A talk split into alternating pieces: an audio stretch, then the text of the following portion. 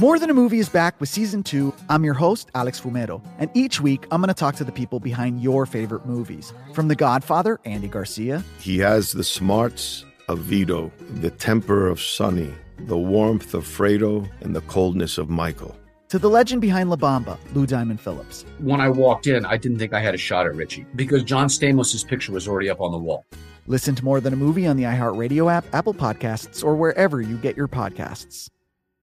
Hey, I'm Jay Shetty, and I'm the host of the On Purpose podcast. This week, I talked to Orlando Bloom in a rare interview where we went deep into how to get comfortable with fear and how to change the guilt and shame thought pattern.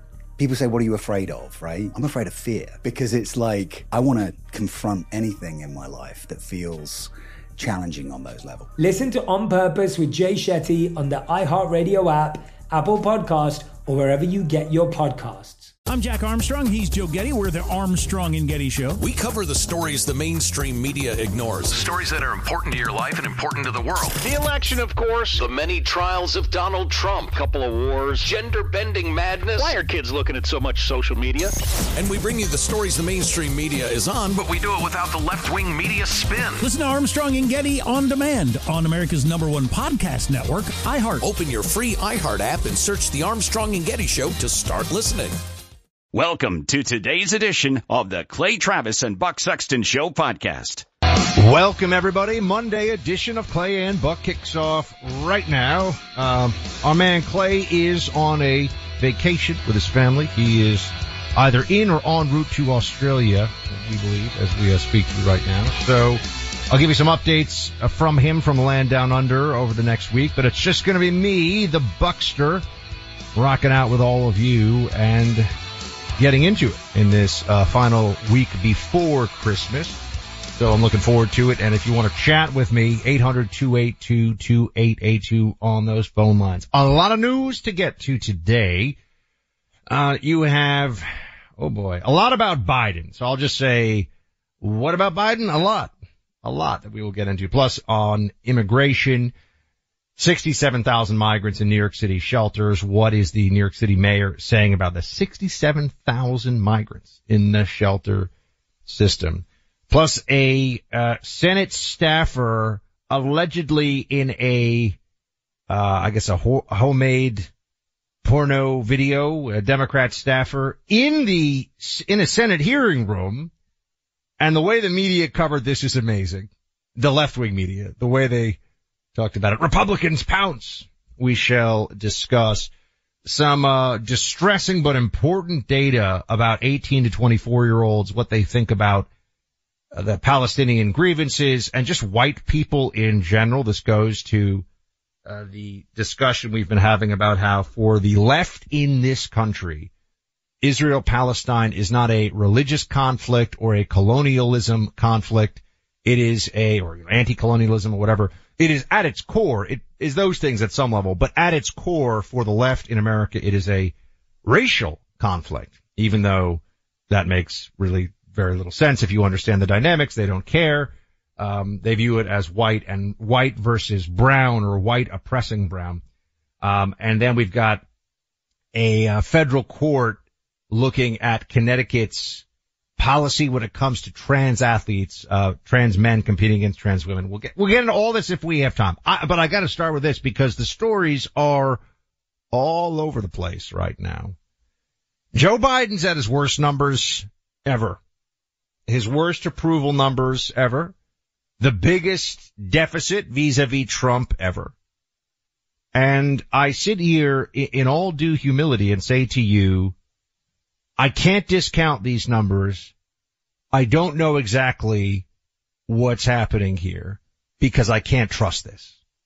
I just can't trust it. I, I, I'm going to verbalize to you the best I possibly can what's happening here politically and what the mood of the country is. But I feel like we are looking down the railroad tracks one way and nothing is coming and it's clear as can be and not paying attention to the possibility of a train coming in the other direction. There must be something. At least this is what keeps going through my mind. There must be something going on here. But, but first, before I get into the analysis of it, let me give you these numbers. Let's look at what's really happening here. right now, real clear politics polling average. You've got Trump with the largest lead he's ever had over Biden. He's at 47% versus Biden's 43.7. So he's up about three points and change. Now that's a national poll. You have to remember that Republicans can win even without winning the popular vote based on the electoral college. And so if Trump is up a few percentage points just nationally in general, that's way beyond what you would expect, even if Trump was in a good position vis-a-vis Biden at this point. But I also wonder, oh, there's, um, a breakdown here of the voting as well. Trump is at 40. This is again the real clear politics average. Biden is at 35. This takes into account other candidates. RFK Jr. at 13 in this poll. Stein at 2. West at 2. So if this, uh, real clear politics polling average is an accurate reflection of where we are right now, you've got 15, 17 percentage points taken by third party candidates. And you've got at least the four that are going to Stein and West would be going to Biden, you would assume, right? And then the RFK Jr. numbers we can discuss and debate what that's really telling us. But, but here's the inescapable reality. And this is even the front page of the Washington Post right now. Biden said to be increasingly frustrated by dismal poll numbers. Frustrated by poll numbers. Isn't this interesting? The way they talk about this. It's almost like Biden's angry at these poll numbers. Like, hey pal, hey buddy. Yeah, come on, poll numbers. You gotta go up poll numbers, you know, come on man, not a joke. Well, it's not the polls fault, right? It's, you would think the Biden administration's fault. There's something that Joe Biden has done or hasn't done. Many things perhaps that have factored into all of this. Uh, but according to the post here, his poll numbers he considers to be unacceptably low and he is asking his team, his team what they're going to do about it. Um, this is a November meeting, by the way, that has not been previously reported that the Washington Post is reporting on today. And this is at a time when, as we say, most polls show Biden trailing Trump, including in the key battleground states. All right. Let's take a moment to look at these key battleground states. In Georgia, it is Trump up five, Arizona, Trump up four, Michigan, Trump up four, Nevada, Trump up four, Pennsylvania up four, Wisconsin it is tied. That's the latest data here that I can point to. So this is that moment in time where there's the possibility, I, am laying it out, the possibility that the left has so badly miscalculated, the Democrat party has so badly miscalculated the mood of the electorate and the way that the American people would respond to an all out legal assault. You know, we've, we've gotten a little bit used to it and we shouldn't, right? When I say used to it, we've become somewhat numb to it, but we shouldn't be. It's just what happens when it's reported on day in and day out that there are four felony indictments against the leading Republican presidential contender. Whatever one really thinks of Trump, that's just preposterous. And when you look at the specifics of the charges, how many other major political figures out there have something as absolutely frivolous and destructive to our sense of the rule of law as say the case in New York City? A campaign finance accounting case that goes to a grand total of what is it, like $150,000 or something like that from years ago and he charges the same count 30 some odd times. I think it's 34 times. This is Alvin Bragg, the DA of New York City. To act like Trump is a felon who should go to prison? When the theory of the case is so absurd that when you say it out loud, it's hard to believe that anybody with a legal degree, never mind someone as esteemed, at least theoretically, as the uh, district attorney of the great city of New York would be. So something is up here, right? Something is happening. And if you were to look at when was the last time Trump was competitive with Biden, meaning that Biden really was competitive with Trump. When was the last time they were in uh, relatively close electoral proximity? It was right before the first indictment dropped. And since then, Trump has just gone up and up and up and Biden's approval rating keeps going down. 34% according to Monmouth, a 34% approval rating. Now, this makes perfect sense to me. In fact, it's so sensible that I have a hard time believing that it could be true because I feel like the electorate has disappointed me in recent years. 2022, 2023, the outcome in 2020, whatever you think of how that went down. Joe Biden somehow managed to wedge his way into the Oval Office. And I sit here and I say, it's hard to imagine that we've reached this point. I, I have a hard time letting myself believe that we have this much clarity at this point in time. Not you and me, but I mean the broader American electorate. I'm talking about independents. I'm talking about swing voters. That they have reached this, this point of, um, analytic precision. This early on, they realize that Joe Biden's a bum, that he's a mess, that he can't do the job, that he's too old, that he lied, that they did everything possible to rig the system in 2020 in his and other Democrats' favor, that they were horrifying on COVID, that Joe Biden tried to use OSHA to force people across the country to get a shot that they, in so many millions of cases, did not want and certainly did not need. And treated people who didn't want to do that like they were monsters that Joe Biden comes into office saying he's going to unite the country and then does some of the most divisive things I have ever seen a president do. In fact, I can't think of anything more divisive than what Joe Biden and his White House's policy was with regard to vaccination and forcing this on people and the speeches that he gave and the winter of death he talked about and all of it.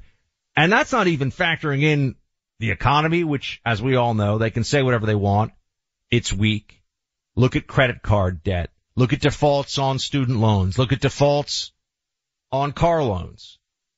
People are hurting out there. They can say as much as they want. This White House can claim that Bidenomics is working, but the American people aren't buying it. So now here are the possibilities as I see it. And I open this up to all of you, of course. I want to hear from you. So do call in on the lines. It's a, it's a quiet day here in uh, South Florida for me, so I'd be happy to chat with all of you from across the country.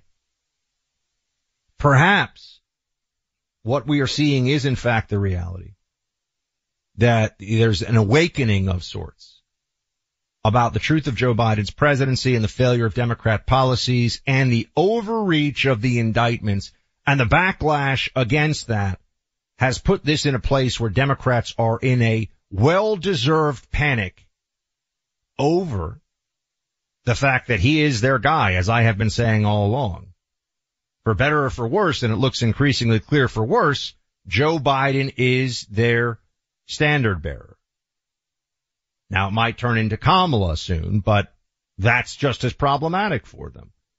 So there's the possibility that they entirely miscalculated that Jack Smith thought he was going to be Mueller part two, some kind of folk hero to the Democrats, but in reality, he may have catapulted Trump so far ahead of Biden that it becomes impossible to change this around.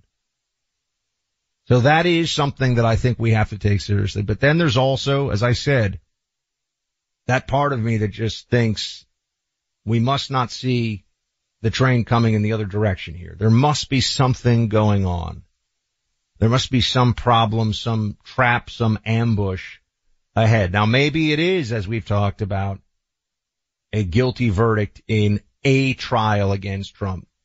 And just the perception of Donald Trump as a convicted felon would be the end. But why would people be so, I don't see that. I don't see that happening. I could be wrong. And then there's the unknown unknowns. Thank you, Donald Rumsfeld. There's something else going on here. There's some plan or effort underway.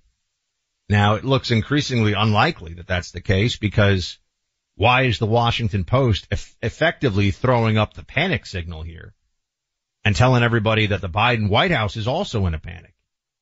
What purpose does that serve? Remember, it's all propaganda from the Washington Post. The New York Times doesn't tell its readership things without trying to advance a goal, an agenda. So what is the agenda of throwing up a panic signal for the Washington Post right now on the front page a week out before Christmas when it's already too late to get other candidates on the ballot in these states to replace Joe Biden easily?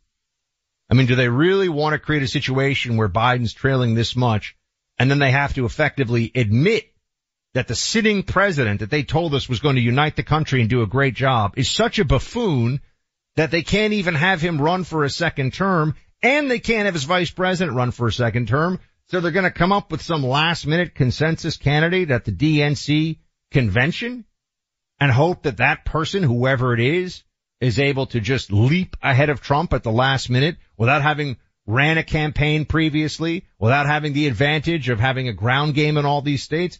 I mean, wow, if they can pull that off. But maybe, I don't want to say it's a Christmas miracle, but there does seem to be the possibility that when it comes to what we've been through as a country for the last three going on four years, the American people by a clear majority are recognizing that the Biden regime is a failure and that it needs to go. Wouldn't that be a nice, that would be quite a Christmas gift, although I guess it'll come a bit late or later than it would right now. 800-282-2882. You know, we have a lot of Pure Talk cell phone customers in this audience. I'm right there with you. I enjoyed their nationwide 5G coverage. I was also able to take advantage of their new international roaming coverage when Carrie and I visited Scotland this summer. We had a great time and I had great cell phone service thanks to Pure Talk. That's right. I was over in Scotland. Hey, laddie. Yeah, it's a little bit better than last time. Their coverage now extends to 30 foreign countries. So if you're planning to travel abroad this holiday season, check out Pure Talk today. The best part is that there's no rate increase and you get excellent coverage when you're overseas.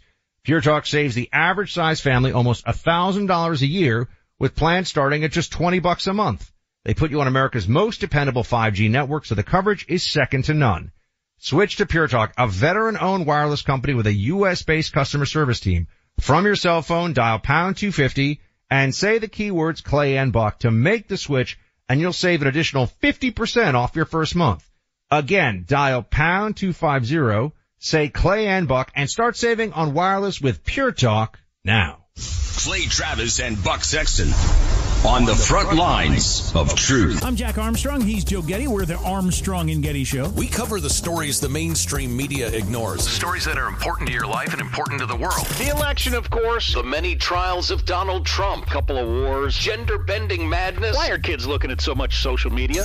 And we bring you the stories the mainstream media is on, But we do it without the left wing media spin. Listen to Armstrong and Getty on demand on America's number one podcast network, iHeart. Open your free iHeart app and search the Armstrong and Getty Show to start listening.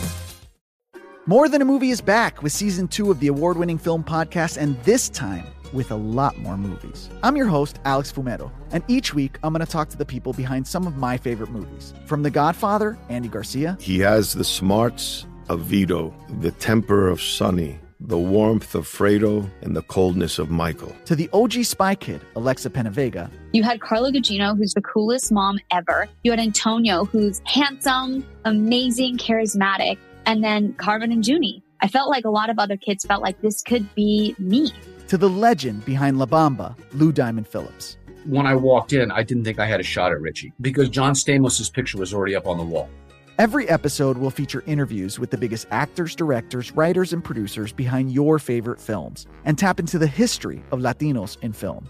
Listen to More Than a Movie as part of the My Cultura podcast network, available on the iHeartRadio app, Apple Podcasts, or wherever you get your podcasts.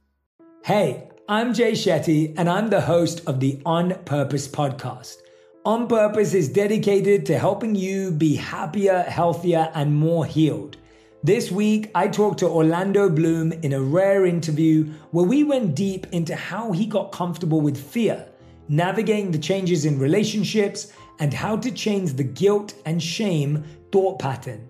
This conversation shows a never seen before side to Orlando Bloom and his unique life journey. I think we all struggle sometimes to really deeply believe that we are enough, that we're valued, that we're valuable. You know, we're imprinted by our parents from the age of zero to seven, right? Mm. I'm constantly trying to go like, how do I detach from my from this idea of what do, is that is that my baggage?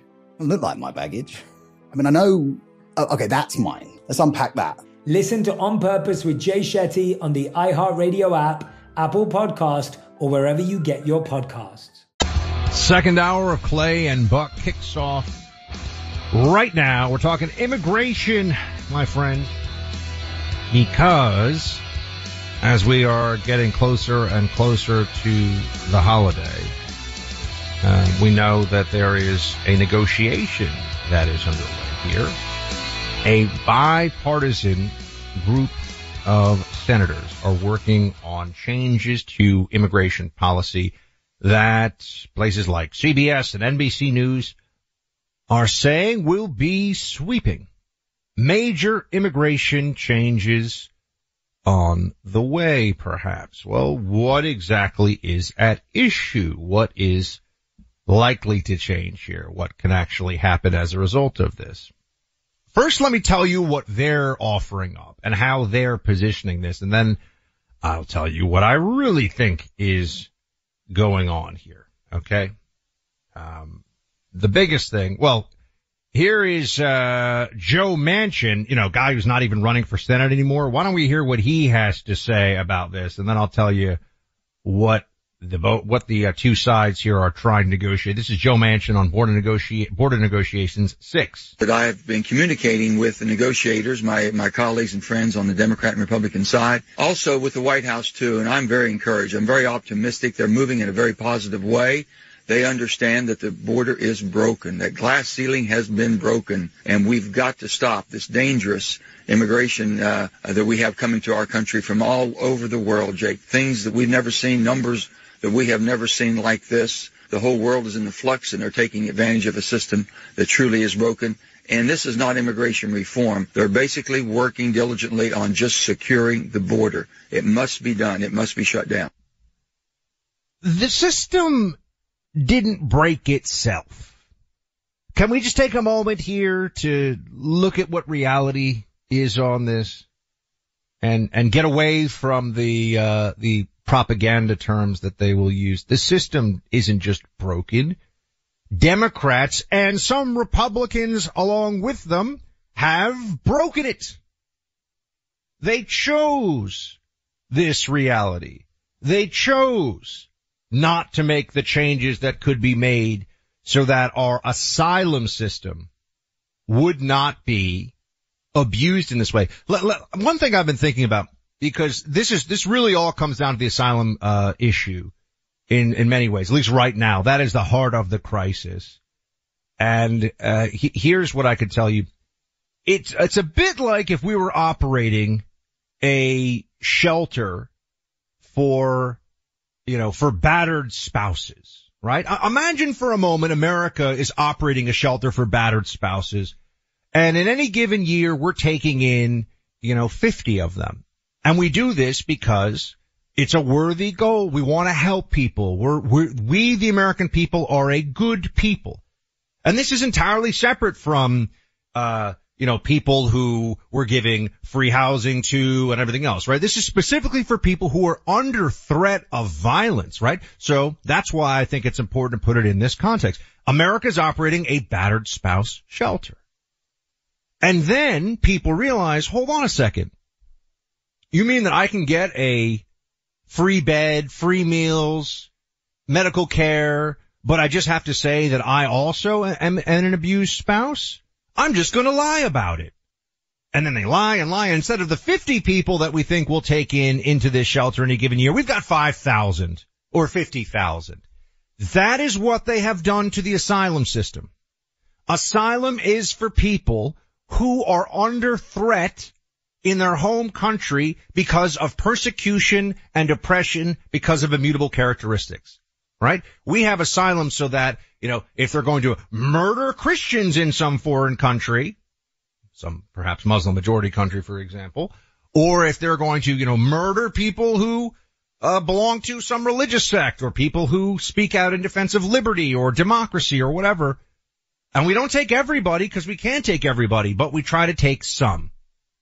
The people who are coming into our country right now and have been by the millions are claiming that they too are under threat. They're lying. They are lying to the American people. It is dishonest what they are doing. And we've known this has been going on for years. They started doing it under Trump. At first they were abusing the rules we have in place to take special care of children found at the border. So they were all showing up with kids. And then they were all showing up saying they need asylum and they're fleeing violence. And the whole thing is a scam. So they're taking advantage of the generosity of the American people. This is not something that we should just turn a blind eye to. This is not something that we can allow to continue. And so now we get finally, oh wow, what a shock. In the election year, we get some Senate Democrats and some Senate Republicans who are saying, you know, we're, we're going to have to really uh, crack down on the framework here of who we're letting into the country and all this other stuff let me say a couple things about this. This always happens. This always happens when you get into a, a, a contentious election cycle. Um, Democrats start to pretend that they don't want this to continue. Where were they? You know, this has been a problem for three years. All of a sudden, these Senate Democrats were like, oh, one thing to keep in mind about this. They've already let the Biden regime has already let, I'm going to say, and what, eight million? Maybe six or seven, but gonna be, gonna be basically eight when all's said and done, when you add the gotaways and the visa overstays and eight million illegals added to the overall tally in three years. Three years and change. Okay. So now they're turning around and saying, oh yeah, we, we need to figure out what we're going to do about this. All right. So once they've already gotten 8 million, now they're saying we're going to have to change the rules about deportation who comes into the country. Well, that will be temporary. They will say this for the election year. They will say this now. And maybe they come to some kind of framework agreement. I don't believe it'll pass in the House. I don't believe anything's really going to happen other than a lot of talk about how, yeah, we need to secure the border. And then you know what happens? Count on this one if you have a Democrat, any Democrat, Biden, Harris, Michelle Obama, you know, whatever, right? Any Democrat becomes president of the United States for the next four years.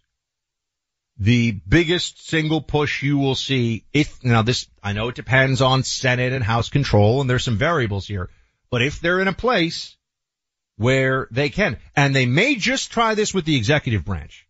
Think about what they've been able to do so far. They have effectively through nullification of our immigration laws. That's what's happened. It's not just the system broke. They have chosen through lack of enforcement. They have chosen through absurdly low credible fear standards to nullify our federal immigration laws because it is to the Democrats' political benefit to do so.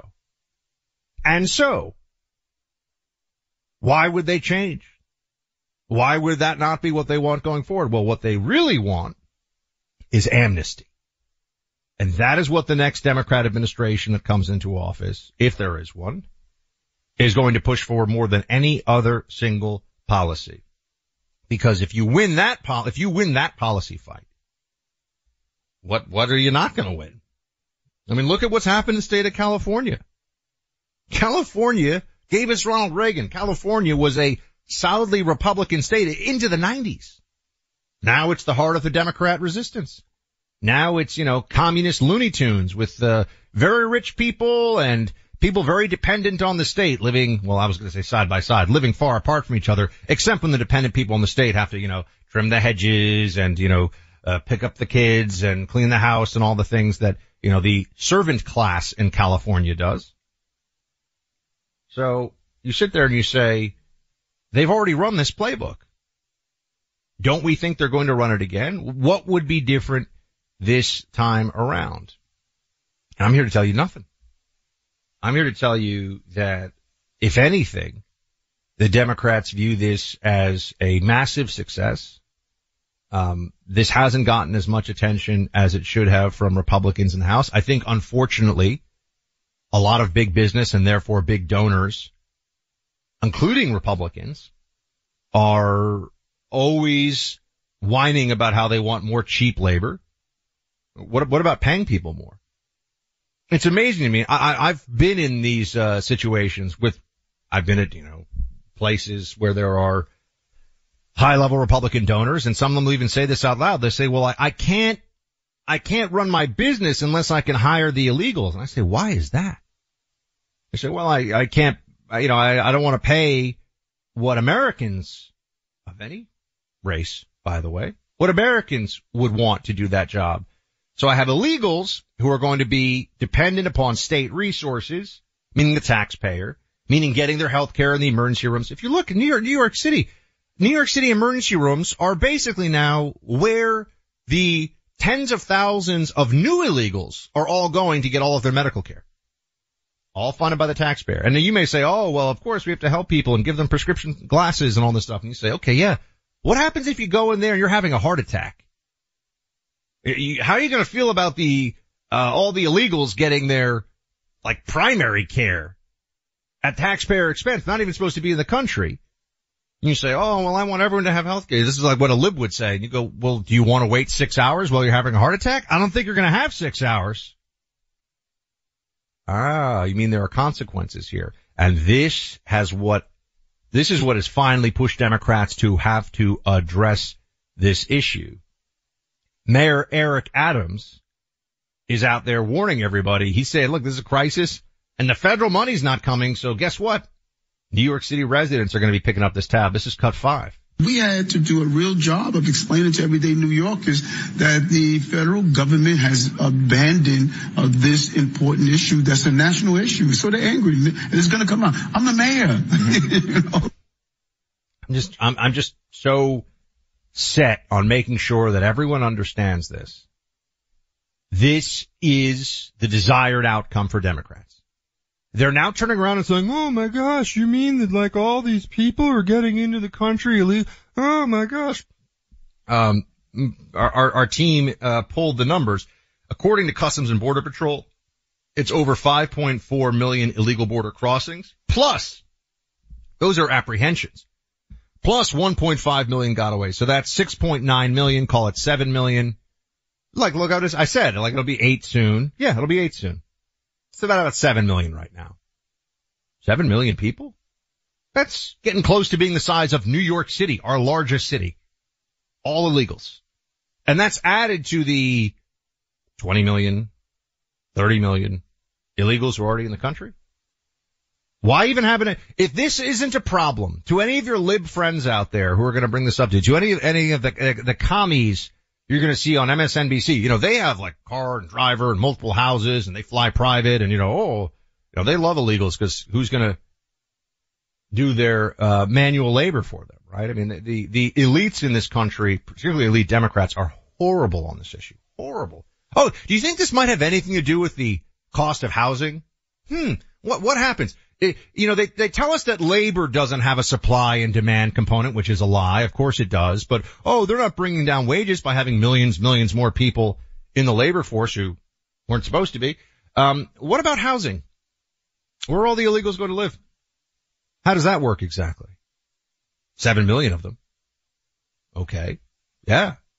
They're living in homes. And I know, I know they're not all living in single family homes and all the rest of it, but that has pressure on the housing market. That adds a challenge. And to a lot of people out there who are saying, so, you know, I'm, I'm doing everything right.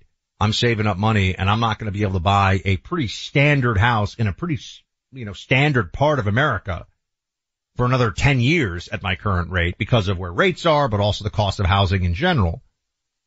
Well, you know, America's, a, you know, a land of illegal immigrants. So, you know, we all have to pitch in. We all have to pay the price. Um, and that's what the Democrats don't really tell you, but that's the reality that they're facing. And when you see this piling up in a place like New York City, it becomes all too apparent, all too clear what the real costs and consequences of this actually are. And they're now going to pretend that they want to clean up the mess. And I'm the one to tell you they caused this mess and they will cause it again. They spilled this milk all over the kitchen floor and they've been doing it for years. Now they're saying, oh my gosh, did someone spill milk on the floor? And as soon as the election happens, they're going to be saying, we need more milk on the floor. Let's go. They don't care. They think this is to their benefit. They broke this system and act like it happened naturally. They chose this. You have to understand they chose this. And the only way it stops is if enough of the American people vote them out of power and we put Republicans in place who are going to, who are going to lock down illegal crossings at the border. And yes, deport a lot of people, send them back to their home countries who are not supposed to be in this country. Otherwise, just let's stop pretending that we have an immigration system. What's the point? Why have immigration laws? When is the law the law? It's not on this issue, but it is on everything else, right? Unless you're Hunter Biden, then the laws are a big joke. You know, a couple of months ago, I was introduced to the greatest pre-workout supplement I've ever used, Chad Mode. Comes from our friends at Choq. It's a powder supplement that you mix with water or juice before exercising or any activity where you need elevated focus, drive, energy, attention. Chad Mode is phenomenal. I think it tastes really good too, and it's all clean, pure ingredients, and they're all listed right there. A lot of pre-workouts, honestly, it's like, do I put this in my body or put this in my car? It's got a lot of kind of crappy, junky materials in it. Chad Mode, clean, real ingredients, all listed there for you so you can see. And it's the best stuff you're going to get out there. I use it before I go to the gym. I also use it sometimes when I have to get a lot of writing done all at once. Go find it yourself at Chad, uh, go find Chad Mode rather at choq.com. C-H-O-Q.com is how it's spelled. You can save 35% off, off subscription by using my name Buck in the purchase process. That's choq.com, C-H-O-Q.com, and use the name Buck for 35% off. Truth seeking, reality telling. The Clay Travis and Buck Sexton Show. Now I got, I got Ginger on my lap. It is the season apparently. He's trying to chew through my mic cord, which would be bad. That would, that would not. All right, you, you gotta get out of here. Sorry about that, team. She's, uh, I, I, I don't think, well, I guess it's made of rubber, but the mic cord doesn't taste very good. She knows she's only, she's only allowed to be in the radio studio when I'm here because otherwise she gets herself into lots of trouble. All right, on to serious things. On to serious things. Um, uh, I mentioned the Bill Maher clip and he gets into a bit of history. I think it's important history for people to know and I think it's important to reframe a lot of the context in which we have this, you know, Israel, um, Palestine discussion and, and debate and people talk about, oh, they talk about, um, the last hundred years or so and they don't talk about how this actually goes back a lot longer than that. And when you have the full historical context, I think it's much easier to come to a conclusion that is, well, rooted in sanity instead of what you're seeing from these young people who overwhelmingly side with the Palestinians. Here is Bill Maher speaking about a little town of Bethlehem. Play 13. I see a lot of nativity scenes when I'm out, as you always do before Christmas, and I can't help thinking about where that manger really is. It's in the West Bank on Palestinian land controlled by the Palestinian Authority. In 1950, the little town of Bethlehem was 86% Christian. Now it's overwhelmingly Muslim. And that's my point tonight. Things change. To 2.3 billion Christians, there can be no more sacred site than where their Savior was born. But they don't have it anymore. And yet no Crusader army has geared up to take it back. Things change. Countries, boundaries, empires. Palestine was under the Ottoman Empire for 400 years, but today an Ottoman is something you put under your feet. It's all true. Everything he's saying here is accurate. And as I've pointed out so many times in the past, um, the entirety of what we now think of as Turkey and much of the Near East would have been the Christian Orthodox Byzantine Empire. But you don't hear people saying, you know, Turkey, give it back, or at least not anyone that I know. You gotta move on at some point.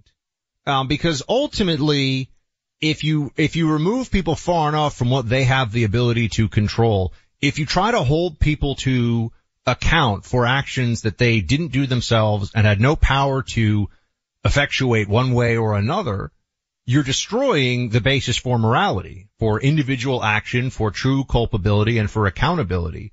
And so that means you're never able to come to a moral conclusion about this because all you're left with is fights over who was worse historically or who did this or who did that to whom a 100 years ago, 500 years ago. And eh, for those who have been exposed to, as I've said, to uh, jihadist rhetoric in recent years, I'm talking about the last decade or so, they still talk about the, in their, you know, propaganda pronouncements, the loss of Andalusia, of Spain as some uh, terrible calamity. They still believe that any territory that has ever been a part of a Muslim country or a Muslim empire should still be. And they have a right to violence, to effectuate violence in order to achieve that goal. And I'm here to point out that is insane.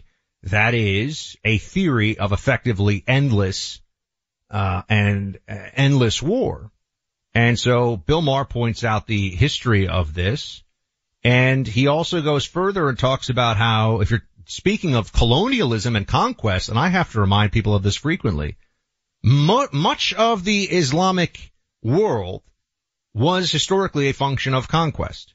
Much of the Islamic world was spread by the sword. This is Bill Maher in f- clip 14. Play this one. No one knows more about being pushed off land than the Jews, including being almost wholly kicked out of every Arab country they once lived in. Yes, TikTok fans, ethnic cleansing happened both ways. Nobody was a bigger colonizer than the Muslim army that swept out of the Arabian desert and took over much of the world in a single century. And they didn't do it by asking. There's a reason Saudi Arabia's flag is a sword. There were deals on the table to share the land called Palestine in 1947, 93, 95, 98, 2000, 2008, and East Jerusalem could have been the capital of a Palestinian state that today might look more like Dubai than Gaza. Yes. Again, a knowledge of the history here is useful in understanding what's really going on. But I, I think that what you see is uh, the same mindset that has people um, fighting over our own history here and wanting to uh, position it in a very specific context is the mindset that is used to make the uh, make people think the Palestinians are just this oppressed minority who have done nothing wrong. Um, in in essence, when you have people in this country that are advocating, say, for the New York Times' 1619 project and trying to present that as the true history of this country, they do that so that America, as we know it today, is tainted um, and should be thought of as an oppressive state. And the only way to deal with this is to hand power to those who buy into this narrative, to give them stuff, to give them power. Um, and it never ends. And you might sit there and say, well, hold on. I didn't, you know, I wasn't alive in 1619. I had nothing to do with this. I, I no one alive today, um, was touched by, uh, or was a part of, of slavery in any context. So it's, isn't it unfair to hold us all responsible for this in some way? And also, how do you calculate, and this brings me to, uh, a little bit of a discussion around this monument. They're saying the uh, Confederate monument that they're taking down in, uh, Arlington. It's really a Civil War, post-Civil War reconciliation monument. Um, you, you look at this and you say, well, how do you calculate the, uh, the lives lost in the Civil War that ended the institution of slavery? Is there is there any credit given for that? You know, you start to look at this and say, uh, who is the arbiter of what is enough historically for us to move on? And I just think that unfortunately in the case of of Palestine specifically, uh, and what we see going on right now in Gaza, it's a failed society with a failed narrative and failed attempts to bring the Jewish state uh, Israel to its knees. And so they're just desperate always to blame somebody else. You know, uh, victimology and the rejection of accountability leads to horrible things.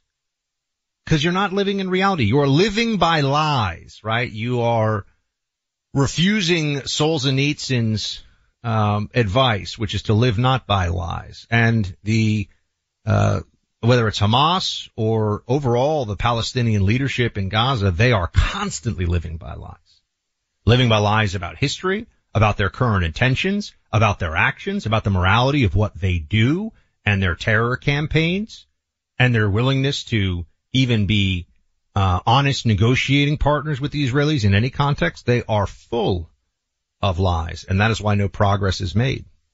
Not just in dealing with the Israeli people, but no progress is made for the Palestinian people either. Because if you're not rooted in reality and truth, how are you ever going to fix things? So I give Bill Maher full credit for analysis that makes sense on this. And I think he's realized the woke left is, is uh, in the midst of a, of a mass delusion, uh, of a, a psychic epidemic, if you will. You know, if your phone's handy, grab it right now and download an app called Upside. It's a free app that helps you get cash back from every purchase you make, every gallon of gas, every grocery store purchase, every meal out. You know, I'm actually pretty low on gas right now. I'm going out tonight to see some friends. So guess what? On my way there, I'm going to be in my SUV and I'm going to go to a gas station that Upside tells me to go to because I'm going to get a better price. I'm going to get cash back. Um, signing up takes all about two minutes, maybe even less than that. Use my name Buck when you download the Upside app. So this program gets the credit and in the process, you'll get an extra 25 cents back for every gallon on your first tank of gas. Speaking of cash back on gas per, uh, purchases, the Upside app tells you how much cash you're getting back at each participating gas station, whether it's 35 cents or 40 cents per gallon, and it's always changing by a penny or two. It adds up. An Upside app user will save 300 bucks a year at supermarkets. It's common to get 11 to 12% back on your total purchases. And at restaurants, depending on where you go, you're getting like 3 to 7% cash back. It adds up. You know, use the Upside app. It's fun. It's going to save you hundreds of bucks. And by the way, downloading it is free. Download that Upside app now. Use promo code BUCK. You'll get the extra 25 cents back for every gallon on your first tank of gas. That's the Upside app in the App Store. Download it now and use my name Buck and you'll get taken care of. You'll be saving money. Geek out with the guys on the Sunday Hang with Clay and Buck podcast. A new episode every Sunday. Find it on the iHeart app or wherever you get your podcasts. I'm Jack Armstrong. He's Joe Getty. We're the Armstrong and Getty Show. We cover the stories the mainstream media ignores. Stories that are important to your life and important to the world. The election, of course. The many trials of Donald Trump. Couple of wars. Gender bending madness. Why are kids looking at so much social media? And we bring you the stories the mainstream media is on, but we do it without the left wing media spin. Listen to Armstrong and Getty on demand on America's number one podcast network, iHeart. Open your free iHeart app and search the Armstrong and Getty Show to start listening. More Than a Movie is back with season two of the award winning film podcast, and this time with a lot more movies. I'm your host, Alex Fumero, and each week I'm going to talk to the people behind some of my favorite movies. From The Godfather, Andy Garcia. He has the smarts of Vito, the temper of Sonny the warmth of Fredo and the coldness of Michael. To the OG Spy Kid, Alexa Penavega. You had Carla Gugino, who's the coolest mom ever. You had Antonio, who's handsome, amazing, charismatic. And then Carmen and Junie. I felt like a lot of other kids felt like this could be me. To the legend behind La Bamba, Lou Diamond Phillips. When I walked in, I didn't think I had a shot at Richie because John Stamos' picture was already up on the wall. Every episode will feature interviews with the biggest actors, directors, writers, and producers behind your favorite films and tap into the history of Latinos in film. Listen to More Than a Movie as part of the My Cultura podcast network, available on the iHeartRadio app, Apple Podcasts, or wherever you get your podcasts. Hey, I'm Jay Shetty, and I'm the host of the On Purpose podcast. On Purpose is dedicated to helping you be happier, healthier, and more healed. This week, I talked to Orlando Bloom in a rare interview where we went deep into how he got comfortable with fear, navigating the changes in relationships, and how to change the guilt and shame thought pattern. This conversation shows a never seen before side to Orlando Bloom and his unique life journey. I think we all struggle sometimes to really deeply believe that we are enough that we're valued, that we're valuable. You know, we're imprinted by our parents from the age of zero to seven, right? Mm. I'm constantly trying to go like, how do I detach from my from this idea of what do, is that is that my baggage? It look like my baggage. I mean, I know. Oh, okay, that's mine. Let's unpack that. Listen to On Purpose with Jay Shetty on the iHeartRadio app, Apple Podcast, or wherever you get your podcasts. So I sent the team, as promised, a photo of the uh, furry little elf that is nipping my feet when I'm doing a radio show here, little Ginger. And uh, right now she's being she's being pretty calm. She's great. She's great. She's uh, a lot of fun, um, but she does like to nibble, and she has sharp little teeth. But I'm bringing this up because we know we have so many um, dog and cat lovers in this audience, and we wanted to take a moment here to say you can put your pets on social and tag uh, Clay and Buck, and uh, and we'll start putting some of them up on the website as well at clayandbuck.com. So at Clay and Buck on Twitter, or I guess on Instagram as well, guys, same deal. And uh, clayandbuck.com, we'll put some of them up because I'm we're putting up a little ginger photo. She is uh, she is here with me making sure that I stay on just the facts and just the news. You know, she doesn't want any uh. She's very, she's very specific about her radio content, you know, and uh, so I've got to keep her well informed to make sure she's a happy, happy little pooch. Uh, we've got some VIP emails as well. Speaking of clayandbuck.com, uh, let's get to this one. Matt writes, fear of Trump is a major motivator for Democrat voters and a campaign focus for Biden. If it looks like Joe is falling behind in the polls, fear of Trump increases and Democrat voters are more likely to get obsessed, motivated, involved, and show up. So, Matt, what you're saying to me in this uh, email seems to be that you think that they're trying to increase turnout by underestimating Biden in the polls, right? That that's the plan. The only thing that, that comes to mind for me with that as a possible theory here is usually I'm told, oh, they're trying to depress turnout by making someone look weaker in the polls, right? So, I, you know, I, I think people argue that one both ways. Um, and there you go. Damon writes, Michelle Obama doesn't have to want the job because her husband wants it. She would just be a figurehead.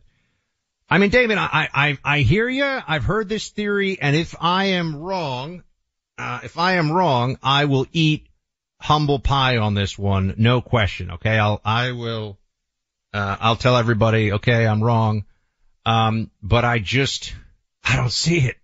I don't see it. I, you know, I, I can't have stake bets with all of you out there because if I'm wrong, I'd go bankrupt, but I really don't think that this Michelle, uh, Obama plan is going to be what they go with. You know, I, I really just think that their plan is to use the Democrat apparatus to the best of their ability to just push forward Biden or Harris. Um, you know, I, I think that people, uh, you know, for example, why would Harris be pushed aside for Michelle Obama in this scenario? And people say, oh, cause Kamala Harris is not a good politician, right? She's not charismatic. She's not, I, I mean, I, I've, you know, Michelle Obama can deliver a written speech, sure, but have you seen her on the campaign trail? I mean, I, I haven't. And when I say that, obviously she was with Barack, but I'm saying running as a candidate, handling questions, sometimes even hostile questions from the crowd. Now maybe they cover the whole thing, um, with the most partisan, uh, touch imaginable, right? Maybe they decide that they're all, well, of course they would, and that's enough. Um, but I don't really, I don't really see it. Um, I still think it's not going to happen. Uh, here you go. Clay and Buck. This is from Pete. I just have a general observation. It drives me crazy that elected office holders refer to their occupation as public service while the rest of us have jobs. There, I feel better. You know, Pete, I, I, I get it. Um, I, I would argue that any job that is productive and honest and contributes is a public service. Any job. So for the, you know, whether you're listening right now, you're a, a, a trucker, a doctor, a, a, a hardware store owner, an employee at a Fortune 500 company, you know, any job where you are producing and adding and giving a service or a product and doing so honestly, that is a public service. Uh, the other thing that drives me nuts, I'll just say it, is I, we gotta stop with this referring to people by previous titles that they no longer have. I know I'm out, I know I'm out on my own on this one, but you know, calling everyone ambassador or governor or whatever, or even president. Not anymore. I don't think that should be the way. Traveling overseas this Christmas and New Year's perhaps? Pure Talk has you covered. They've been busy this year adding international roaming in over 30 countries. So if you're fortunate enough to be headed toward, let's say, Rome or London or the beaches of the Bahamas, you'll have Pure Talk cell phone service. You'll be covered without any rate increase. Pure Talk saves the average size family almost $1,000 a year with plans starting at just 20 bucks a month. And they put you on America's most dependable 5G network, so the coverage is second to none. Switch to Pure Talk. It's my cell phone company. It's got great service, and this is a company that is all American in its values and in the way it approaches customer service. They're second to none. From your cell phone, dial pound 250, say the keywords Clay and Buck, make the switch, you'll save an additional 50% off your first month. Again, dial pound 250 and say Clay and Buck to start saving on wireless now. More Than a Movie is back with season two. I'm your host, Alex Fumero, and each week I'm going to talk to the people behind your favorite movies. From The Godfather, Andy Garcia. He has the smarts of Vito, the temper of Sonny, the warmth of Fredo, and the coldness of Michael. To the legend behind La Bamba, Lou Diamond Phillips. When I walked in, I didn't think I had a shot at Richie because John Stamos' picture was already up on the wall. Listen to More Than a Movie on the iHeartRadio app, Apple Podcasts, or wherever you get your podcasts. Hey, I'm Jay Shetty, and I'm the host of the On Purpose podcast. This week, I talked to Orlando Bloom in a rare interview where we went deep into how to get comfortable with fear and how to change the guilt and shame thought pattern. People say, What are you afraid of? Right? I'm afraid of fear because it's like I want to confront anything in my life that feels challenging on those levels. Listen to On Purpose with Jay Shetty on the iHeartRadio app, Apple Podcast, or wherever you get your podcasts. I'm Jack Armstrong. He's Joe Getty. We're the Armstrong and Getty Show. We cover the stories the mainstream media ignores. Stories that are important to your life and important to the world. The election, of course. The many trials of Donald Trump. Couple of wars. Gender bending madness. Why are kids looking at so much social media? And we bring you the stories the mainstream media is on, but we do it without the left wing media spin. Listen to Armstrong and Getty on demand on America's number one podcast network, iHeart. Open your free iHeart app and search the Armstrong and Getty Show to start listening.